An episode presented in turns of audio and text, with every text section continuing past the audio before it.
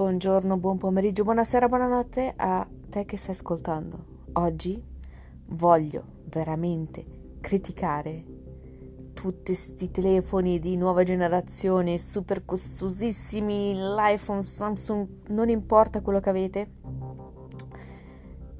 Io oggi voglio lamentarmi del fatto che io ho sia un Android che l'iPhone.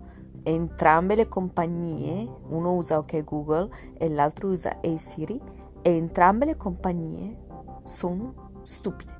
Non voglio un telefono che fa cose che neanche so come si facciano, perché io sono sicurissima che i miei telefoni fanno cose che io non so come si facciano e soprattutto non so neanche se mi servano. Cose sofisticatissime, software della Madonna. Io vivo all'estero da una vita, quindi la mia mente funziona in due lingue. Tutti noi italiani che viviamo all'estero siamo bilingui, praticamente, perché di giorno usiamo una lingua, poi quando parliamo con la famiglia, gli amici in Italia, in italiano, però fondamentalmente riusciamo a ragionare in due lingue.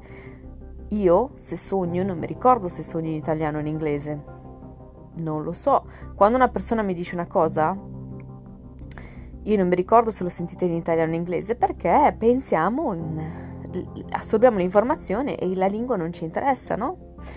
Ora, l'iPhone è in giro da una vita. Adesso non so quando è uscito il primo, però penso quindici anni fa. Possibile che né Siri né Google abbiano fatto una cosa dove si, la, la, l'app capisce che lingua sto parlando. Io mi devo ricordare ogni volta che il, il telefono è in inglese, quindi Hey Siri, venti minutes timer, perché se glielo chiedo in italiano perché sono distratta, Hey Siri, mettimi il timer, uh, sorry, I didn't quite get that. Ma, madonna che nervoso, cioè un telefono da migliaia di dollari che non capisce neanche che io so due lingue, che ha tutte e due le lingue nel sistema, perché ha centinaia di lingue. Ma è possibile che non mi dà l'opzione che capisce due lingue allo stesso tempo? Voglio dire, qual è la cosa difficile? Che poi, ok, tu mi dici, ok, ehm, essendo italiana, perché non lo metto in italiano? Perché c'è una ragione, perché le Google Maps. Google Maps, io non voglio uscire di casa e gira a destra, prendi Upper Brockstreet. Eh no, non se può sentire. Capisco che quando è in italiano parla per chi non l'inglese non, non lo sa leggere, però e, e io se andassi in, in Germania o un, un paese dove non parla la lingua, mi piacerebbe che me lo dici come è non menzionato, no?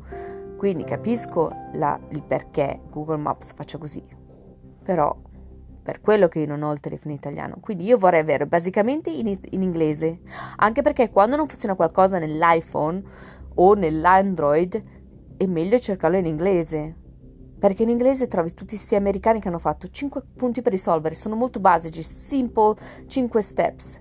In Italia abbiamo un, uno validissimo che io ogni tanto leggo, Salvatore Aranzulla, che è bravissimo, ma fa dei libri. Io non ho voglia di perdermi a leggere il podcast, a me di, eh, di podcast, il blog post, non mi interessa di imparare il motivo, eccetera, eccetera. Quindi lui, anche se è super in gamba, e mi piacerebbe conoscerlo perché è una persona che stimo, perché è intelligente, perché aiuta, ci aiuta a risolvere i problemi, ma per me è un po' troppo lungo, infatti io vado sui siti inglesi, come risolvere in cinque minuti, io voglio risolvere la cosa che ho e poi mo- fare altro con la mia vita, no? Quindi, please, Siri, OK Google, Alexa, per favore, fatemi un, un favore. Imparate o ampli- ampliate, diventate bilingui. Ci sono persone che alcune parlano tre, quattro, cinque, sei lingue, almeno due. Metti l'opzione che se io ti parlo in italiano me capisci, capisci a me, ok? Grazie, grazie per l'ascolto. Ciao a tutti, un saluto da Cleopatra Bionda, un'italiana a Londra.